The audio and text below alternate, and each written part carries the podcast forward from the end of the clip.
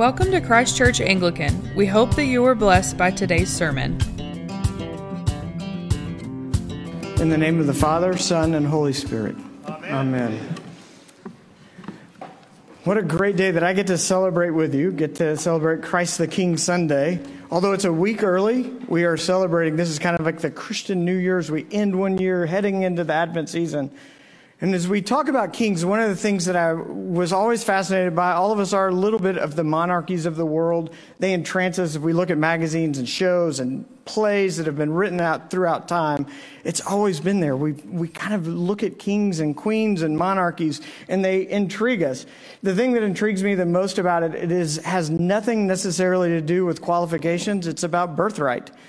Someone can be named a king or a queen with absolutely no qualifications whatsoever. And we know that they take power often and they oppress all that's around them, that everything in their world is set up to make them succeed, for them to be in power, absolute power. And so for that, I think there's a reason why shows like The Crown or Victoria or uh, plays, the 10 plays of Shakespeare take so much, they intrigue us so much.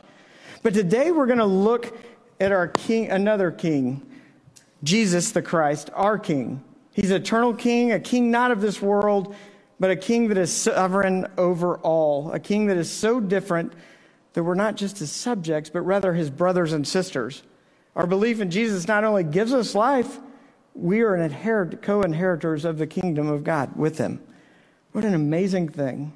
The, the purpose of this day is to reflect and recalibrate our lives as followers of Christ, what are we really serving? What are the things of the world, the secular world that pull us in, that draw us in, that we enshrine, that we make our, our gods, our kings? So, what do we serve? And so today we look at what and who we serve. We prepare this new year as we head in with great anticipation, not just of the king who will be born that will celebrate his birth, but the king who laid down his life for us, that fulfilled his mission for each one of us. So, to do that, we have to go to our reading and our text today from John. And it's fascinating. It's just a few verses that we covered today, but I think to get a better understanding, we have to go all the way back to the beginning of 18 to really get a better sense of what's going on this trial that's beginning to happen. And please hear this as we go into this that don't miss this part of it. None of this, none of it was by accident. Jesus isn't defeated and arrested and sent to a place and that's just his fate. This was all in the design of God from the beginning. This was his purpose. And so as we catch up on chapter 18, we begin to get a better sit, we get a, a better picture of what's going on around him. To get to that, you have to look at what happens at the beginning. He's in the garden with his friends, and then he is betrayed by kiss and 30 pieces of silver by one of his closest friends. And he's predicted rightly that one of his best friends is going to deny him. And, um, and then he is arrested and the high priest comes in and they have his people around him. He cuts off the ear of one of the servants and then he, Peter did. And then Jesus picks it up and puts it back on his head and said, Hey, we're not going to have violence here. That's not why I'm here. And so they go from there bound. Jesus is bound and he goes to a trial first to Annas and then to Caiaphas. And these, two trials, it's a kangaroo court. And they want everything they can to make sure that they get him put in his place. They want him gone. He threatens everything in their world because the real idea was what they wanted, what they really wanted, was a king that would come in and take over. A king that would establish a new kingdom in Jerusalem and that they could come in and they would sit on high with them. They would overthrow Rome and force out the oppressors. All of that is what they wanted. And yet Jesus rides in to Jerusalem on a donkey and when he comes into the city, instead of turning to the courts of power, he turns to the temple. He turns away. He wasn't coming as a political king at all. And so he comes in and they have him arrested and they start going through. And to be honest, there's nothing they can really charge him with. They're trying to trump up all these things around him, but they don't really have a whole lot. And so they know that they don't have a lot of authority also. They can come up with charges and take him to court, but they don't have authority to kill him. They're still under Roman rule. And so Caiaphas and the Jews, the Jewish leaders, they take Jesus and even begin to, as he's bound, to hit him. And then they take him to Pontius Pilate in the morning after a long night of being bound and taking him through this kangaroo court. And so they take him to Pilate in the morning and they call him out because they won't enter into Pilate's house because it's the Passover. And they don't want to be defiled by going into a Gentile's home because they want to make sure they get to celebrate the Passover. But there's something really interesting about this that you need to know. If you go back and look in the New in the Old Testament, their Bible, what they had memorized, it was a made up law. It didn't say they would defile, but this is kind of the point. The reason why I tell you that is because it's so important for you to know that there's all these laws that began to be created by men that oppressed the people around them, that allowed them to stay in power, allowed the people around them to be unsure, to be held down. And that's exactly what they're doing. They've made up a law. And my question to us now is do we do that? Do we come up with the things in our lives that we go, well, this is what God wants? But it's just maybe a ritual or something that we've made up that's not even a command from Him. But we have to look at the things that we follow in our lives. Are they things that are of God or are they things of the world? So after a while, Pilate brings Jesus in. The religious rulers would, um, having heard the demand of the Jewish leader, Pilate goes into the headquarters and he speaks with Jesus for the first time. And he asks Jesus not if he's a Messiah, but rather if he's the king of the Jews. This is a political rather than religious charge. Pilate would not care if Jesus was anointed one of God because he asked ironically, I'm not a Jew, am I? So I want you to get a picture of this. He doesn't ask him, he doesn't really care if he's the Son of God. He doesn't care what kind of, if he's king of the Jews. He doesn't want an uprising. He wants to make sure, his job as governor is to make sure that nothing happens there, that there's not an uprising in the city, that he's not overthrown, to keep peace for Rome, which usually meant to brutally beat down the people around him. He just wants to make sure Jesus is not stirring up an uprising while the city is filling up and overflowing with people who've come to celebrate Passover.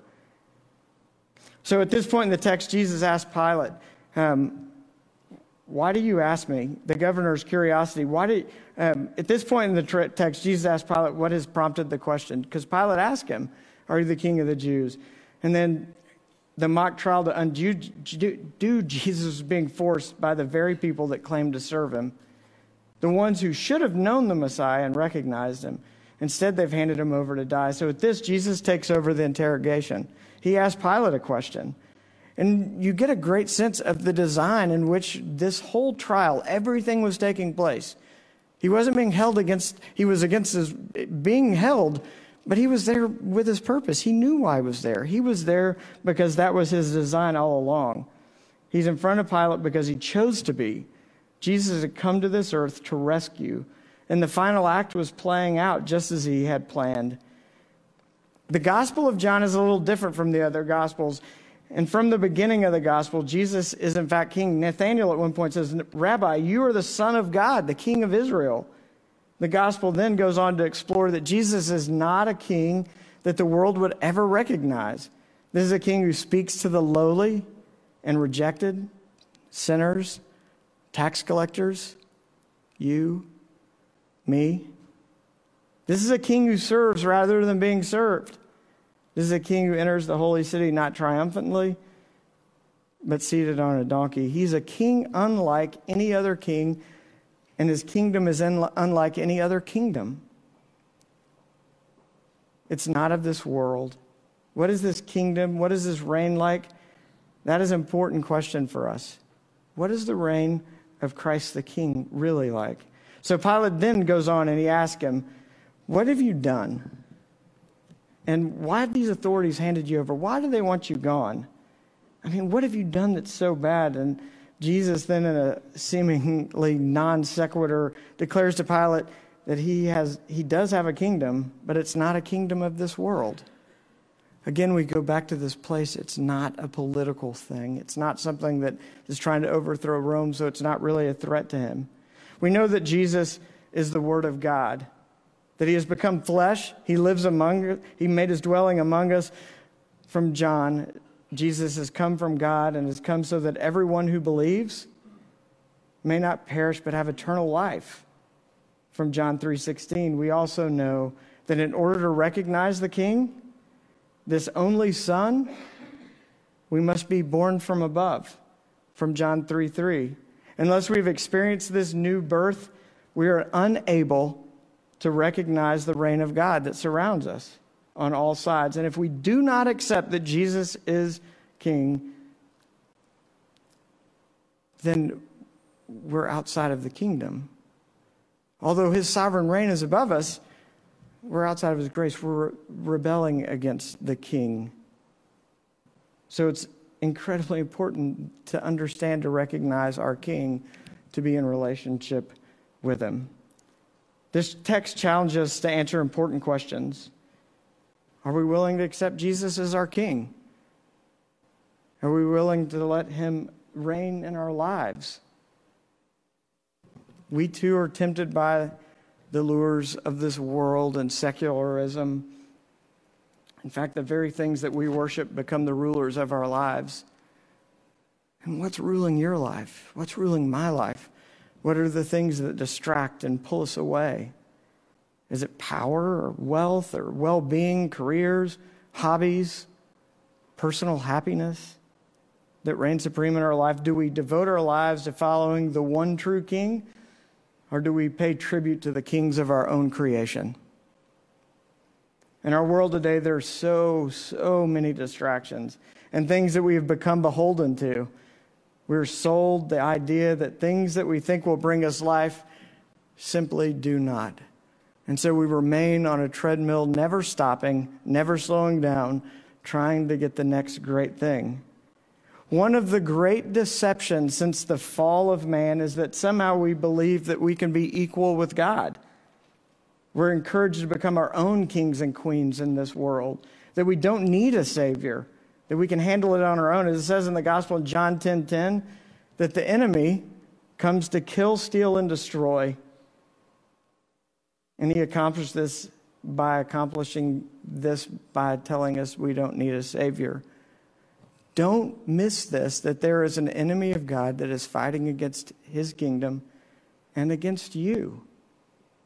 And the deceptions that we believe are that the things of our world, the things that we do, can still save us. Real life can only be found in Jesus our Christ. In kingdom of the world, everything is done for the selfish ambition and aims of a flawed and broken man or woman. We are part of this world, but as believers, our citizenship is in the kingdom of a creator, our Father, not of this world. Our reality is that we are inheritors of God's kingdom. Think of that co inheritors of God's kingdom. For all that believe, we are given the right to be called sons of God. What does that mean to us? What an incredible, incredible thing that we are His children, called by name, known by Him. The hairs on our heads and the words in our mouth, that we were knit together for Him. For Him. Real life cannot be found outside of Jesus Christ. We're not outsiders looking in but we are a part of the family of God. And not only that, we're God's representation on the earth. We're called to be that. Our king didn't come to oppress, but he, made, he came to lay down his life for us that we might live. Unlike the kingdoms of the world where a servant has no value, we are of incredible value in the kingdom of God that God so loved us that he sent his son to lay down his life for each of us, to pay the price for the sins that we couldn't pay for. We are of great value. We are his. As his ambassadors on earth, on earth, we have a duty to live consistently by our faith and speak against anything and everything that is contrary to it. This text is about a clash between earthly kingdom and the heavenly kingdom. We each have to choose which kingdom we will serve. But we must remember that if we choose to serve an earthly kingdom, we will lose this struggle. Because just like Christ was victorious over death, he will be victorious on earth when he returns to set up his kingdom. Jesus was a king, but he was not a typical king. He was a servant king. The symbol of his kingdom is the cross. Jesus takes the worst we have to offer and the worst form of torture imaginable and changes it into life and hope. Because he lives, we have life and hope. The challenge of the kingdom for each of us is to let God be God in us, to let God be God in our church, to let God be God in our neighborhoods, to let God be God in our lives, our families, and in our world. It is the duty of the Christians to represent the King that we serve, Jesus, here on earth. The church does best when it imitates Jesus, who had no place to lay his head, who brought sight to the blind, helped the lame to walk, cleansed the lepers, made deaf hear, raised dead, and brought good news to the poor. Just as Jesus' power was in the cross, so the church's most effective witness is in service and sacrifice to those in our midst. It's not political connections, spectacular power and connections that come from that or great architectures or the beauties of this world. It's in, it's in Jesus Christ. When we're in Christ's presence, we should feel a sense of humility. Christ is our friend, our big brother, but we can't appreciate Christ's friendship and Christ's role unless we acknowledge that He is our sovereign and our Savior and our Lord. In John 18:37, the themes of John's gospel are restated: incarnation, glory, and truth. Jesus came into the world to show us a new kind of king. Not a king that was flawed and broken. His was, his was the power of love, not the power of the sword. He came to rule, not from a throne, but from the cross. He came not on a horse, but a donkey. He came not catering to the powerful, but catering to the poor and the less fortunate. He chose his inner circle. He calls us to be just like him. He calls us to take command and wield authority like he did. He calls us to give instead of take. He calls us to love instead of judging others. He calls us to care instead of ignoring the plight of the less fortunate. The truth to which Jesus testifies is the truth of the cross.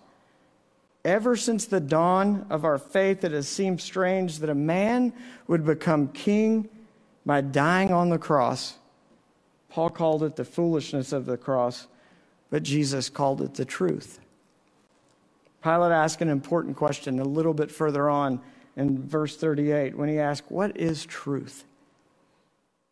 It's still important today because our answer really defines who and what we serve. What is your truth? Who do you serve? Is the truth the one absolute truth, the real truth? Or is it the truth that we've created? The truth in our own world that we try to follow? It's important that we know the truth. And the truth is Jesus Christ. I am the way, the truth, and the life. And no one comes to the Father except through me. Do we live in the reign of God following a servant king? Do we live lives that reflect that service? Do we reach out to the least and to the lost? Do we seek to serve rather than to be served? Do we testify the truth of God? It is the truth that Jesus came into the world to bring love and forgiveness and so, my final question is this Are we citizens, and are you citizens of that kingdom, or the kingdom of the world? And do you serve Christ the King? Amen. Thanks for tuning in. For more information, feel free to visit us online at ccanglican.com. We hope you will join us again soon.